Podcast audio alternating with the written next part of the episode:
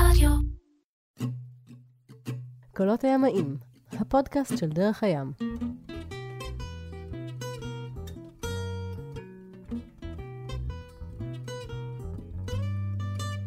קולות הימאים, הפודקאסט של דרך הים, פרק שני, אלון דגן, הריגר של דרך הים, האיש שאחראי לכל אה, מערכי המפרשים, אה, הוונטות, איש אה, one sales, תסביר רגע מה זה one sales, זו חברה... וואנסל זה חברת מפרשים אה, עולמית, אחת הגדולות בעולם, אה, יש לנו 52 מתפרות בכל העולם, אה, החברה במקור היא איטלקית, אה, אבל היום כמובן יש מתפרות בכל העולם ששייכות לוואן סיילס, ואנחנו גדלים משנה לשנה, אני כשהתחברתי לוואן סיילס לפני כמה שנים, נתן לי קפיצה מקצועית מאוד מאוד גדולה, היות והקבוצה משחררת ידע ומשתפת ידע בצורה ממש מעוררת הערצה.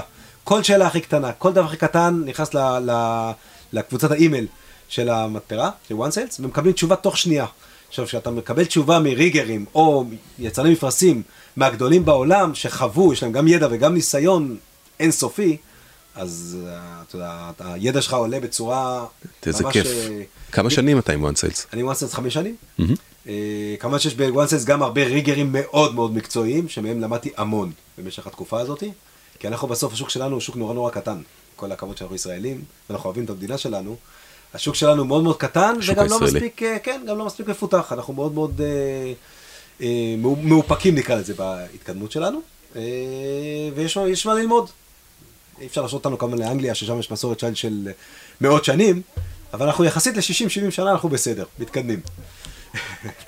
אז עם ההתקדמות הזאת, בוא, בוא אנחנו גם נתקדם לכמה דברים שרציתי לדבר עליהם. קודם כל, אמרנו תחזוקה.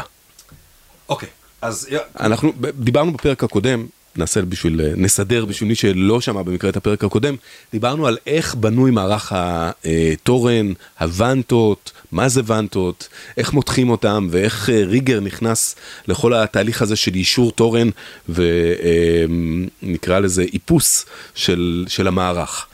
אבל אה, אמרת שנייה לפני שסיימנו בפרק הקודם שאחד הדברים הכי חשובים זה התחזוקה לאורך זמן. וונטות ואישור של תורן עושים, מחליפים וונטות פעם ב-10-12 שנה, ואתה ממליץ על שנה, כל שנה, שנה וחצי, לבדוק את הכיוון שלהם על ידי איש מקצוע. אבל נגיד, אה, מה אני עושה בשוטף שלי, מה אני עושה לפני פאסג' גדול, אני עומד לחצות את האטלנטי אה, בחורף הבא, היאכטה שלי מוכנה, הכל סבבה, מה עושים למערך לפני... אוקיי, אז היות ואמרנו שהתורן והוונטות זה, זה תחום של הסירה שמופעל עליו לחץ מאוד מאוד גדול עם ויברציות מאוד מאוד גדולות כל הזמן. תדמיינו בעצם שסירה מפליגה ברוח של אפילו 12 קשר, לא רוח מאוד מאוד חזקה. מנפנפים את החלוץ, הסירה קופצת מגל, כל העומס הזה עובר באופן ישיר אל הוונטות. ומופעל עומס מאוד מאוד גדול. לכן, מאוד מאוד חשוב, אחת לשנה לפחות, אוקיי? לעלות לראש התורן ולבדוק את כל החיבורים שאין כשלים. החיבורים למעלה בעצם, תחשוב שכל וונטה כזאת מחוברת לתורן עם פין, שבקצה מאובטח פין פציל. וזהו? וזה הכל. הפינים, זאת אומרת, כל, אה, כמה שוקלת יש כל, אתה יודע, 30 קילו.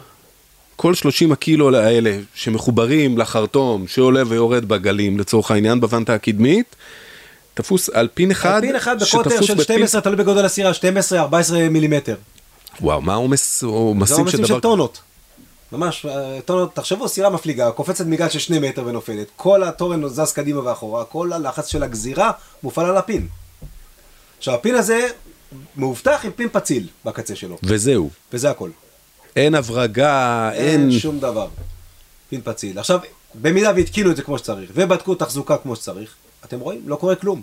תרנים לא נופלים. עם עומסים, הכל מחושב מראש, לוקחים אה, מקדמי בטיחות מאוד מאוד גדולים בתכנון של הוונטות והתרנים, אוקיי? ולכן אין, ת- אין, אין תקלות בגדול. אבל הבדיקה מאוד מאוד דרושה.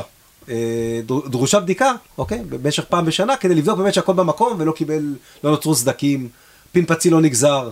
אה, יכול להיות, יכול להיות כל מיני תקלות. הכבל של הוונטה יכול להיות אה, שאחד הגידים נקרע. אוקיי? אז אם זה נמצא בגובה הסיפון, ושמים לב, אפשר לראות. אבל מה קורה אם זה בראש תורן? אף אחד לא עולה לראש התורן לבדוק. אז מה, מה איך, איך עובד תהליך תחזוקה? אני ניגש היום, היום אה, שמתי לעצמי ככה בלוק ביומן, לא עושה כלום, היום רק בודק מערך. אוקיי. אז השלב הראשון, צריך לעלות לראש התורן, אוקיי? אני עולה לראש התורן, עובר על כל החיבורים, כולל החיבורים למעלה, כי אם אני כבר בראש תורן, אז אני כבר בודק את האנטנה, ואת המדרוח, ואת התאורה, ובודק שהכל באמת קיים ואין לו שחרורים או, או פגעים. בודק את כל החיבורים של הוונטות בחלק העליון של התורן, כולל הפין פציל, כולל הצ'יינפלט שמחובר לתורן, זה מה אני מחפש לראות או לא לראות? אני מחפש לראות שאין סדקים, שהפין פציל נמצא, הוא, הוא, לא, הוא לא אמור להיות עומס על הפין פציל, פין פציל אמור רק להבטיח שהפין לא ייפול. אז הוא צריך להיות במקום ולראות שהפין לא החליק כתוצאה מוויברציות לצד כזה או אחר, אוקיי? ואני יכול לספר לכם סיפור שקרה לי פעם, בדיוק בנושא הזה. אה, עליתי על אחת הסירות, ביקשו ממני בדיוק לפני עונת השיט, לפני הקיץ, לעלות לבדוק את מערך הריג של אחת הסירות.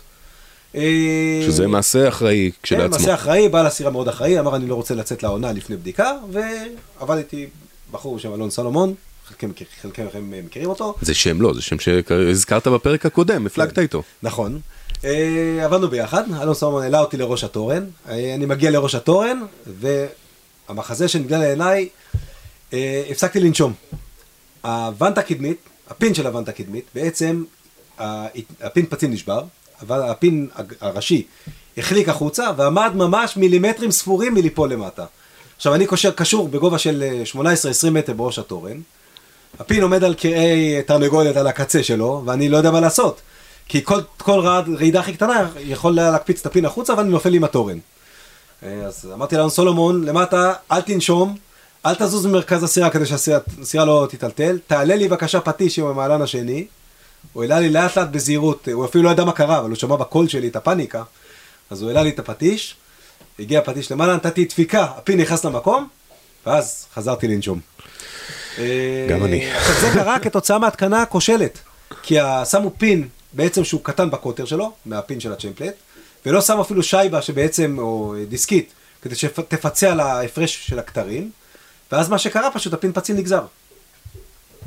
כי היה, כי היה, היה, עליו, לחץ, היה עליו עומס שלא היה צריך להיות. בדיוק, שלא צריך להיות, נגזר, וזה מה שקורה.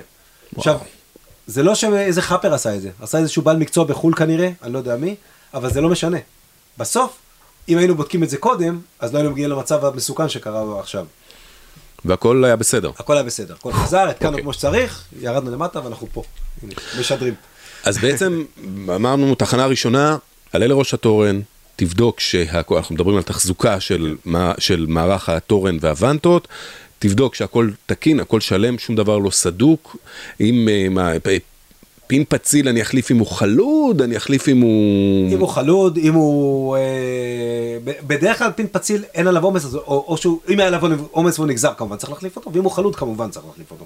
מעבר לזה הדברים מחזיקים ולא צריכה תחזוקה לא צריך תחזוקה מיוחדת. ומה תהיה התחנה הבאה? אני עובר למצליבים? אני, אני יורד בדיוק למצליב, בסדר? אה, כמובן אני בודק את כל הגלגלות כבר, אני כבר למעלה, אז אין שום... למה לא לשמן ולבדוק את הגלגלות של המעלנים? כל השיבס, מה שנקרא. בדיוק, השיבס, כל... אני כבר למעלה, אז כבר זה תחזוקה על הדרך. אה, יורדים למצליבים ובודקים את הקצוות של המצליבים, גם את הפרופיל עצמו של המצליב עצמו, לראות שאין סדקים, אין קורוזיה, אין... אה, המצליב, למי שלא האזין לפרק הקודם, הוא אה, אלמנט אופקי שיוצא מהתורן אל הצדדים, לפעמים מעט אחורה, לפעמים בניצב, ובעצם מחזיק את הוונטות, גם תומך בתורן, וגם מפריד את הוונטות אל הצדדים, כדי שהם יוכלו להתמך אל הריילינג של הסירה. נכון.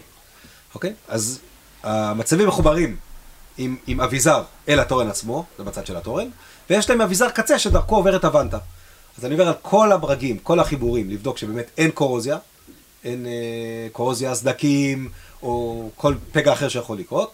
בודק את החיבור של הוונטה, כי הוונטה עוברת דרך המצב, לראות שלא קרה שום שפשור. אתה ממש עובר בעין על כל על אחד הכל, מהגידים. הכל, כן, כן, עובר מסתכל ובודק הכל שאין שום פגע בדרך. אה, בהנחה שהכל בסדר גמור, אוקיי, ממשיך לעלות למטה. שלב הבא, אם יש מקם, אם יש אה, תאורה, אם יש... בודק את כל החיבורים של התורן, למרות שאני בעצם אמור לבדוק רק את הוונטות, אבל אם כבר עליתי וירדתי, אז אני בודק את כל החיבורים של התורן לכל האורך לראות שזה בסדר. יורד למצליב. הרבה פעמים מק"מים יושבים על המצליבים ויכולים שם... יושבים, והניטים והברגים, כל מיני דברים יכולים לצאת. אה, אמרנו, הרבה עומס, הרבה רעידות. נכון, המון רעידות. זה יכול לעקור סתימות. נכון. בודק את התאורה, שהכל בסדר, לא התנתקה בדרך, יורד למצליב התחתון, בודק את החיבורים במצליב התחתון, יורד למטה, אוקיי? ובודק את החיבורים של הוונטות לסירה, מה שנקרא את ה chainplates. נכנס לסירה, בודק גם את החיבורים של ה chainplates בתוך הסירה, כי גם שם יכול להיות קורוזיה או ברגים שהשתחררו, כל מיני... אה, ה chainplates אלו אותם הלוחות אה, של- לוחות כן. שמחוברים אל דופן הסירה ובחלק העליון שלהם מחזיקים את הוונטות. נכון. עכשיו, פגעים, יכולים להיות אה, גם בכבל עצמו, למשל במצלבים יכול להיות כתוצ- כתוצאה מזליגה של חשמל. יש איזושהי זליגה של חשמל בסירה, שעובר בתורן ומפורר את המצלבים.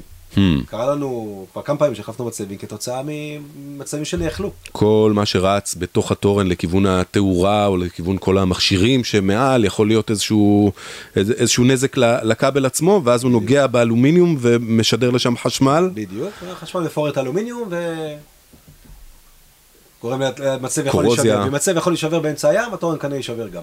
אז אה, עכשיו זה לא משהו נפוץ שקורה, אבל זה קורה. אם זה קורה צריך לבדוק. אה, זה. האינספקשן, הבקרה והבדיקה כחלק מתהליך התחזוקה. בודקים עכשיו, אפשר להפליג הפלגה שקטה ואין אין דאגות שיקרה משהו באמצע הים. כל כמה זמן צריך לעשות, אה, רגע בוא נ- בוא נמשיך להתקדם, מה עוד יש? אחרי שבדקנו את כל הקצוות, כל הוונטות וה chainplates, בעצם גמרנו את כל הבדיקה עצמה, אוקיי? ובדק כמובן גם וונטה אחורית בסירה, לא לשכוח לבדוק את ה chainplate של הוונטה האחורית. והנקודות, חשוב לה- להבין שהנקודות תורפה הכי חשובות בכבלים עצמם באמת, הם הנקודות לחיצה. כי בעצם הוונטה מתחברת לאביזר קצה שלה בלחיצה שנקראת swage, אוקיי? הסוודג' הזה יש לו בעצם אה, צינור חלול, שהוונטה נכנסת לתוכו, ומכשיר אה, פרס, מכשיר בלחץ גדול, מוחץ בעצם את, את, את הוונטה, את הקצה הזה, ולוחץ את זה פנימה כדי שהוונטה לא תוכל אה, להשתחרר. בנקודת לחיצה הזאת יכולים להיות כשלים. אולי המכשיר לא היה מקוון, אולי לחצו יותר מדי, היצרן של הכבלים לחץ יותר מדי, אנחנו לא יודעים, כי בחוץ אנחנו רואים הכל נראה יפה וחלק. אבל אם הוא לחץ יותר מדי, למשל, נקראו חלק מהכבלים בפנים, איך יודעים את זה? לא יודעים, בגלל זה צריך לבדוק. אבל מה בודקים? אתה מסתכל ורואה שהגידים שלמים, כי אם, אם אחד הכבלים לאט לאט אה, אה, נקטע בפנים, יהיה, במקום שיהיו עומס שווה על כל הכבלים, יהיו עכשיו על פחות כבלים. ואז מתחילים לראות את הקרעים מתווספים אחד אחרי השני. גם זה קרה. אז, אבל זה משהו שרואים בעין, בסדר? וגם מוודאים שלא הצטברו שם מים, נכון? כמובן. חלק, אחת. מהבעיות עם, עם אה, נרוסטה זה אי חשיפה לחמצן. ברגע נכון. שאין לה חמצן, היא מתחילה לאבד מכל הכוחות הנפלאים שלה. נכון. אה, ולכן, עושים את הבדיקה אחת לשנה, ואחת ל-10 או 12 שנים צריך להחליף את הוונטות. אה, כדי להימנע בעצם מהחלפת וונטות, יש בדיקה, אפשר לקחת, לפרק את הוונטות ולקחת אותם לבדיקת רנטגן, שעולה יותר מהחלפת הוונטות. אבל אה, נגיד בסירות מאוד מאוד גדולות, מאוד גדולות, שוונטות עולות מאות אלפי יורו, אז באמת אפשר לעשות בדיקה עם רנטגן, וזה... עושים את זה. אה, אבל אצלנו בארץ, בסירות קטנות, העלות החלפת וונטות היא לא נורא יקרה. ולכן מחליפים כל 10-12 שנים. תזכרו, הוונטות בעצם אמרנו, בפרק הקודם אמרנו שהוונטות הן בסוף מתיחות. אנחנו לא יודעים מתי תחום, הוונט, התחום האלסטי של הוונטות נגמר. אין לנו אפשרות למדוד את זה, כי הוא תלוי בהמון המון פרמטרים. ולכן, בסביבות 10-12 שנים, זה הזמן הנכון להגיד, אוקיי. אנחנו- מתחנו אותה מספיק. בדיוק, מתחנו מספיק, אנחנו לא רוצים למתוח לקצוות, ולכן נחליף. סדר גודל, נגיד שיש לי יאכטה של, נגיד, כי, זה, כי ממש אין לי, של uh, ב-40 feet, סדר גודל של uh, סט של ונטות, כל ההחלפה, עלות, אה, בסביבות, אה, יודע, 17, 18, 20 אלף שקל. כל, אז זה משהו שעושים עם פעם העבודה. ב-12 שנה. כן. עם העבודה, עם הכל. נכון. הזמנתי, הגיע, בכלל, כל תחום הריג, באופן יחסי, גם המפרשים וגם הריג, באופן יחסי למחיר הסירה, או לעלות המוצר שנקרא יאכטה, הוא מאוד קטן. תחשבו שאתם קונים סירה ב-200-250 אלף יורו. ועלות המפרשים בערך 10,000 יורו. אז באופן יחסי, שזה, אם קניתם סירת מפרש ואתם מאוד נהנים להפליג על מפרשים, אז המפרשים, שזה חלק מאוד מאוד חשוב בתוך היאכטה, זה המנוע, הם המנוע האמיתי של הסירה שלכם. הוא המנוע מאוד- האלגנטי, אני אוהב לקרוא לזה. החלק היחסי הוא מאוד קטן. אני לא מוצא שום עניין לחסוך בזה, אבל אה, כל אחד ורצונו. ברור. עוד דברים שראית בשנותיך כריגר, אה, בתקלות, הזנחה פושעת, אה, היו, היו הרבה דברים אה, שראינו, לפני כמה שנים היה פה תורן אחד שנפל כתוצאה מצ'יינפלט חלוד. צ'יינפלט, תחשבו, זה לוחית נירוסטה מאוד מאוד עבה, שמחברת את הכבל, כמו שאמרנו, את הכבל של הוונטה לסירה, אבל אה, ה- ה- בעל הסירה בעצם לא בדק, הוא הזניח, ולא אכפת לו, ובאחת הסערות שהייתה רוח די חזקה, מה שוויתר דווקא לא הבנת, אלא הצ'יימפלט. הצ'יימפלט נקרע, וואו. והתורן פשוט נפל. אז אה, ראינו הרבה עיוותים של תרנים למשל, שאם התורן לאורך זמן לא מתוח כמו שצריך, יש המון המון כשלים בגלל הוויברציות. ראינו תרנים שבחיבורים שלהם, החור של החיבור גדל, אה, והיה צריך לייצר תמיכה חזקה או חיזוק חזק, חדש לתורן.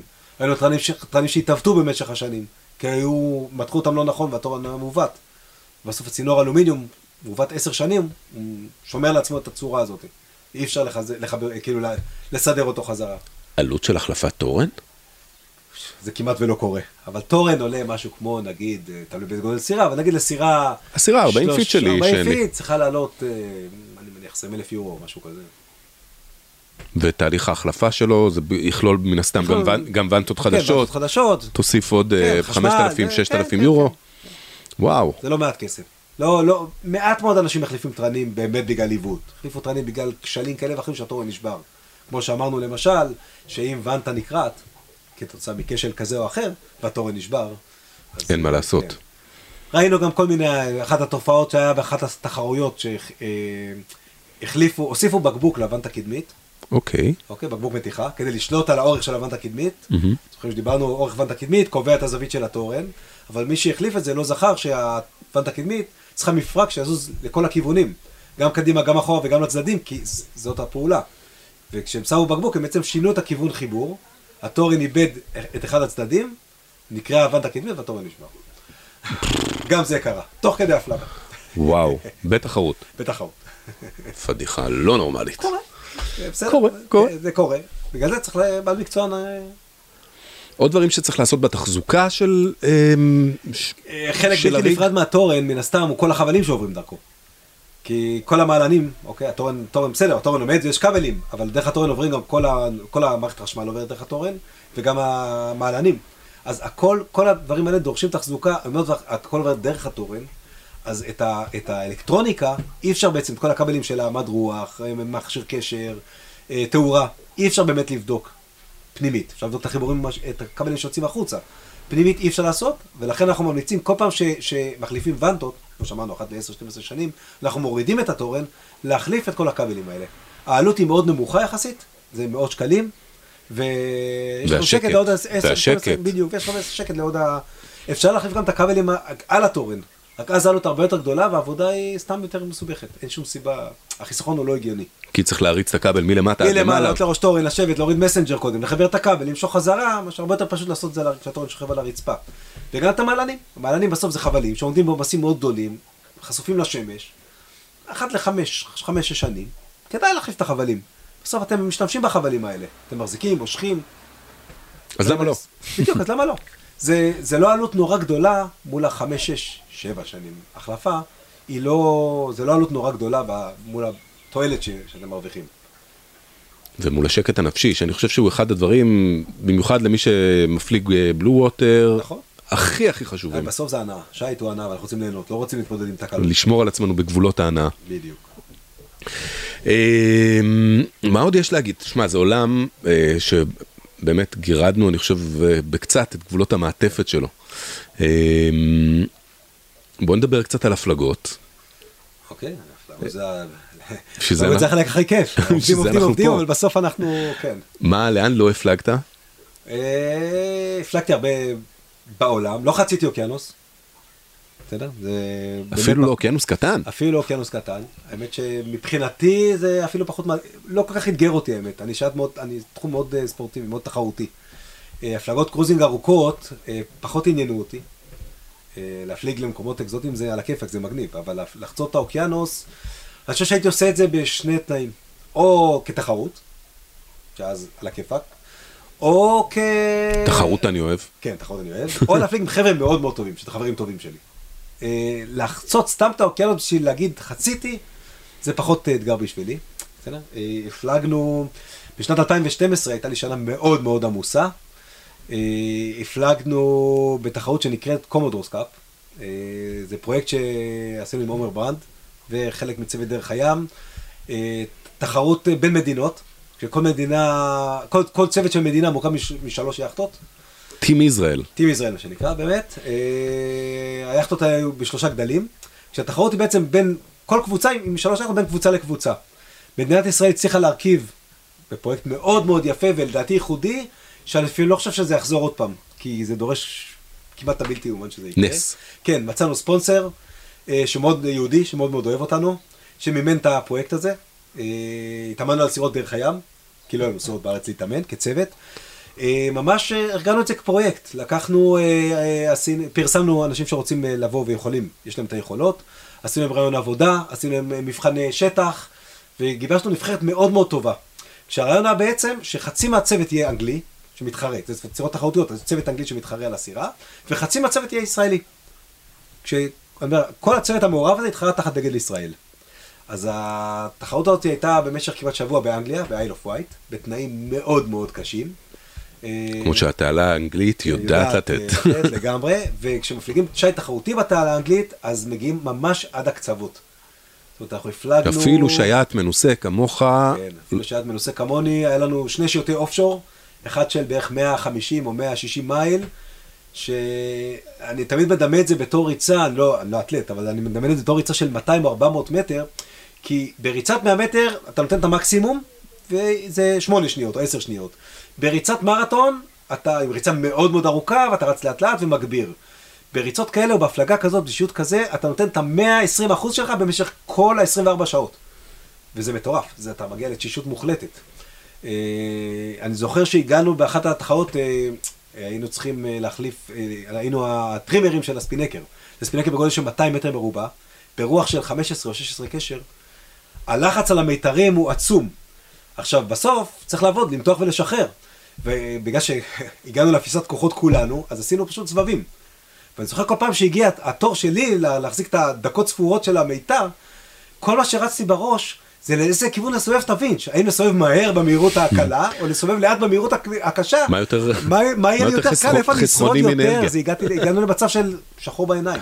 עכשיו, שתבינו, כל אחד מאיתנו החזיק סבב כזה שלוש דקות. די. ואחרי שלוש דקות החלפנו.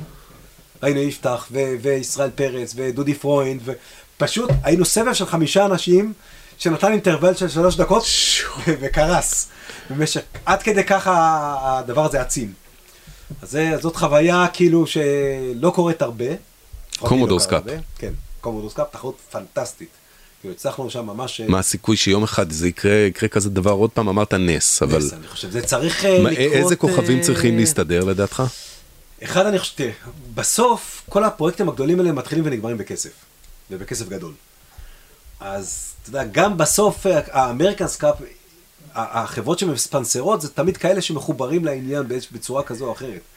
אז גם אה, ריצ'רד נגיד, שהיה הספונסר שלנו, יש לו יאכטה, ודן דנה הסקיפר שלו, ותחזק לו את היאכטה, ויש לו קשרים, מעבר לזה שהוא יהודי, יש לו קשרים אה, לתחום הימי. והוא גייס את החברים שלו, ובאמת הייתה, היה פרויקט מאוד מאוד יפה. כדי שזה יקרה, צריך להיות אה, מישהו כזה, פילנטרופ, שהוא מאוד מאוד מקושר לעניין ומאוד רוצה לקדם את, ה... את העניין, ה... את, שי... את השייט בישראל. אם מישהו ממאזיננו הוא כזה, דברו איתנו, כי התחרויות האלה קורות כל הזמן בכל העולם, ואנחנו ממש, ממש, ממש, אה, היינו שמחים שכרנו להתחרות בכזה ו- דבר. וגרנו ביחד, ועשינו הכל ביחד, זה היה פשוט פרויקט, אה, דרך אגב, זה היה משהו מדהים. אה, לא יודע, צוות של בערך 20 איש, כולל אה, טבחית, כולל אה, אנשי לוגיסטיקה, כולם, כולם, כולם, חיו ביחד באותו בית במשך אה, עשרה ימים. ב- תחשבו, בבית אחד, בלי מריבות, בלי, הכל זרם, הכל עבד, זה היה באמת פרויקט מופלא. ספורט. לגמרי. ספורט ספורט עושה- נטו. עושה את זה לאנשים. כן, ספורט נטו. עושה את זה לאנשים. אז אה, אוקיי, אמרנו שאוקיינוס אתה מוכן אה, לחצות ככה, ותחרויות יש מלא בעברך, נכון. אה, אבל איפה עוד לא הפלגת? או, איפה לא הפלגתי? או, לא הפלגתי בהרבה מקומות. אה, תראו, ביבשת אוסטרליה הייתי חמש פעמים. אז אה, גם כתחרויות וגם כטיול, והפלגתי באזור די הרבה, אוקיינוס ההודי, כן? אה, לא הפלגתי באזור אמריקה. אה, באזור בכלל לא הפלגתי, הפלגתי קצת באזור בוסטון, קייפ קוד, אה, אה, אזור ניו יורק הפלגתי קצת, אה, מיאמי, אה, פלורידה קצת, אבל באזור באמת של דרום אמריקה לא הפלגתי בכלל. אה, נשמע לי מאוד מאתגר, אבל אני אומר, כדי להפליג באזורים האלה, מבחינתי, אני חייב חבר'ה, זאת אומרת, נורא מעניין אותי להפליג עם חברים טובים שלי, לא מעניין אותי להפליג סתם. כ- כהפלגת סתם, אה, הפלגת cruising. אני, גם, גם בהפלגות, היה לנו הפלגה, גם כן סיפור מאוד מאוד ידוע, אה, לא יודע אם שמעת אותו מאחד החבר'ה, בשנת 96, אה, או, זה כבר ממש היסטוריה כן. כן, חזרתי לארץ, ואיזי, בדיוק קנה איזי סוויסה, קנה Beneteau 45. אה, אני לא בטוח שאפילו רישיון סקיפר בזמנו, לאיזי, הוא קנה את הסירה, והוא ביקש שאנחנו החבר'ה נביא איתו את הסירה מקלמקי, מיוון לארץ. אז אה, אלון סולומון, אני חושב שהוא היחיד מכל החבר'ה שלנו שהיה, לנו, שהיה לו רישיון סקיפר. אז אה, אמרנו, אוקיי, בואו נארגן את החבר'ה ונפליג. אז נרתמנו, איזי הפליג, אלון סולומון הפליג, אני הפלגתי, אה, אבא של שי בכר, ועוד אה, תלמיד אחד, אלון סולומון היה אז מורה בבית ספר, ואחד התלמידים שלו. אה, טסנו ליוון, להכין את הסירה ולהפליג. אה, ביום שהגענו ליוון, לקלמקי, הייתה רוח של איזה 60 קשר. ואי אפשר לצאת מן הסתם להפלגה. אה, אז אמרנו, טוב, נחכה.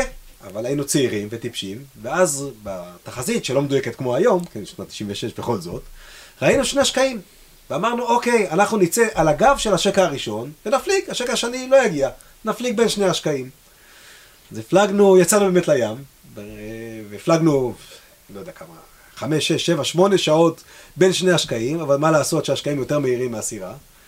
וישר חטפנו את השקע השני, מה שנקרא בין הביצים של השור. בדיוק, חטפנו את השקע השני, אה, הייתה הפלגה מאוד מאוד מאתגרת. הגענו אחרי, לא זוכר כמה ימים, לסימי באפיסת כוחות. אה, כשהיה קטעים שהפלגנו, החלטנו, אנחנו מפרסנים הרי, נכון? אז הפלגנו מפרסים, לא על מנוע. והיו קטעים שהפלגנו 7-8 שעות במפרסים, ומבחינת ה-GPS לא התקדמנו מטר. פשוט עמדנו במקום. וואו. עד כדי כך. אה, בים האגאי בפול און. בפול, חבל. הגענו לסימי בלילה, אמרנו שחייבים לעצור למנוחה, כי פשוט היינו תשושים כבר. אה, היה אמצע הלילה, כבר לא הייתה רוח, נכנסנו ככה לאט לאט, ואז אה, איש חרטום צועק, תעצרו, תעצרו, אנחנו מתנגשים בהר. אמרנו, רגע, איזה הר? מה פתאום הר? עצרו, עצרו. טוב, עצרנו. נכנסנו רוורס, מסתכלים על המפות, מסתכלים על התוואי שטח, אין הר, יש כניסה לסימי. טוב, מתחילים להיכנס לאט לאט, צועק, תעצרו, תעצרו, אנחנו מתנגשים בהר. ואמרנו, תשמע, לא יכול להיות, אין פה הר. נסענו, פנסים, עניינים, לא הצלחנו לזהות, בסוף היינו כל כך עייפים, אמרנו, טוב, הר, הר, בוא נתנגש בהר, ניכנס. התחלנו להפליג לאט לאט לאט, מסתבר שהייתה אשליה אופטית עם האורות, וההר היה מול החרטום שלנו, וככל שהתקרבנו, ההר פשוט זז הצידה. זה, זה היה פשוט, כאילו, קטע הזוי. אתה יודע, אתה משוכנע שאתה מפליג לתוך ההר. אה, זה, ישנו כמה שעות, למחרת בבוקר הפלגנו לרודוס, שההפלגה של רודוס לוקחת מסימי לרודוס כמה שעות, לנו לקח שמונה שעות להגיע. הפלגנו נגד הרוח, וגם בכניסה לרודוס, היו גלים ורוח כל כך חזקים, שבקושי הצלחנו להיכנס למעגנה. אבל הצלחנו ונקשרנו. ישנו לילה, למחרת בבוקר, שמיים כחולים, ים שטוח. אמרנו, טוב, יאללה, מפליגים לישראל, הגיע הזמן. אנחנו רוצים לצאת, באו הקוסט גארד, אומרים, אל תצאו, יש אזהרה לסערה. אמרנו, טוב, אזהרה לסערה, איפה אנחנו לא רואים סערה, אנחנו נצא. אבל אמרנו, "תראה, ישראלים, ישראלים, צעירים, בואו נחכה עוד קצת. חיכינו עוד כמה שעות, אה, ואמרנו, טוב, שמיים כחולים, יאללה, יוצאים. יצאנו. כמובן שאחרי כמה שעות חטפנו 45 קשר על האף, עם גלים. זה מה שנקרא טיפשות נעורים, היינו צעירים, היום כבר לא היינו עושים את זה, כן? אבל אז החלטנו שאנחנו בסדר, הפלגנו, וכשהגענו לישראל, הייתה סערה על הגבול של סערת חורף דרומית מערבית, שמאוד מאוד היה קשה להיכנס למרינה תל אביב. מרינה הרצליה עוד לא הייתה, זאת אומרת, היה שובר גלים, עוד לא היו רציפים, לא היה שום דבר. אה, אמרנו שאנחנו רוצים להיכנס למרינה, ואמרו לנו נורא מסוכן. אמרנו, טוב, אז אנחנו נפליג למרינה הרצליה, ניכנס, ולא נהגון, נזרוק עוגן באמצע הבריכה, עוד לא היו רציפים, עוד לא היה כלום, לא נעשה כניסה לישראל, פשוט נהגון. אבל המשטרה אמרה, מה פתאום, אם אתם נכנסים להרצליה, אנחנו עוצרים אתכם. תפליגו לחיפה. אבל להפליג מתל אביב לחיפה, אחרי שאנחנו תשושים, בקושי עומדים על הרגליים, בים של דרומיות. כן, זה לא כיף גדול, אמרנו, טוב, אין ברירה, ננסה להיכנס למרינה תל אביב. עכשיו, באמת, היו גלי חוף בכניסה למרינה תל אביב. אז אמרנו, טוב, נעשה? אבל כמו כל ימאי טוב, סופרים את הגלים לפני ההתקפה, כן, מתזמנים את הכל. אה, היה בזמנו, בחור בשם לא עמית גפן, הוא היה סקיפר של אחת הסירות, הוא עלה לשובר גלים, מכשיר קשר, והיינו בקשר איתו, והוא תזמן לנו איך להיכנס. ואנחנו יוצאים, קושרים את הכל כמובן, ומתזמנים את הגלים, ועכשיו התחיל, כבר חושך התחיל לאט לאט לרדת, אז כבר לא רואים כבר את הגלים כל כך טוב, ואנחנו מתחילים להיכנס, ופתאום הצופה בירכתיים צועק, גל, גל, להסתובב. אנחנו מהר מסתובבים, הגיע גל עומק, מי לא יודע מאיפה, הצלחנו איכשהו לחדור דרך הקצף לעבור אותו, לצד השני, ואמרנו, טוב, זהו, יש לנו עוד ניסיון אחד, אם לא, אנחנו בצרה. הסתובבנו, ספרנו את הגלים עוד פעם, כבר חושך ממש התחיל לרדת, נכנסנו, הסיבוב האחרון לכיוון מרינה תל אביב, התנפץ גל, זה ממש עניין של שניות. פספוס של שניות, והסירה הייתה מתרסקת על השובר גלים. אז ככה זה... וואו. זה היה סיפור של הפלגה שכולנו זוכרים אותה, כאילו, ו... מזל, מזל, מזל, מזל, מזל. אם אין, אם אין שכל אז צריך מזל. באנו לשמוע סיפורים על אה, תרנים וונטות וזה, הסיפור הכי טוב שהיה פה היה כרגע. זה חלק מההיסטוריה. אלון דגן, בוא נגיד שזו לא הפעם האחרונה שנדבר בפודקאסט הזה, אה, עוד יהיו עוד, איזה, ב- נגענו רק ככה לדעתי בקצה של גרעין הסיפורים ובעולם הזה, הפודקאסט של דרך הים, אלון דגן, איש וואן סיילס והריגר של דרך הים, האיש שמתעסק פה בכל המערכים ועולה על התרנים ומטפס, לרגל אה, חודש הבילג'ים, תודה רבה רבה רבה על השיחה הזאת, שמחתי. ניפגש בקרוב.